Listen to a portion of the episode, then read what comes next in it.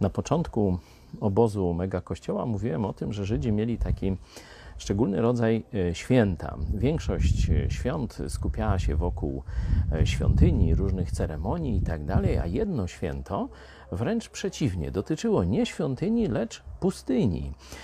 Bóg chciał przypomnieć Izraelitom, że są w drodze, że są w drodze do czegoś większego, żeby pamiętali, że nie budowanie jakiejś krótkotrwałej przyjemności, dobrobytu, e, stabilności jest ich celem, tylko coś większego. Dlatego po tym, kiedy weszli do ziemi obiecanej, raz w roku na tydzień mieli znowu zamieszkać w namiotach, e, gdzieś na pustyni najlepiej, a ostatecznie na dachach swoich domów mieli sobie przypomnieć, że są pielgrzymami do większej ojczyzny, do prawdziwej ojczyzny, do wiecznej, nie tymczasowej ojczyzny.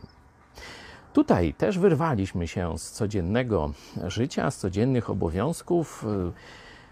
Podstawowym celem było oderwanie swoich myśli od tak zwanej bieżączki, czyli tego, co nas zajmuje każdego dnia, przykuwa naszą uwagę, rozbudza nasze emocje i, choć jest konieczne często, odciąga nas od celów najważniejszych.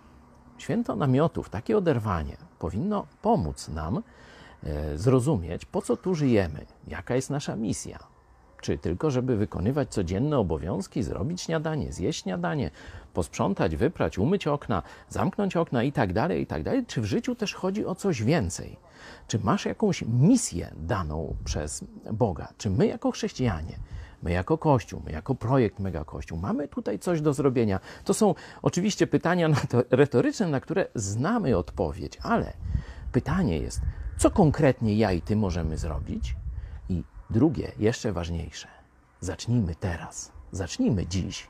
Nie odkładajmy tego na późną starość czy na tak zwane nigdy.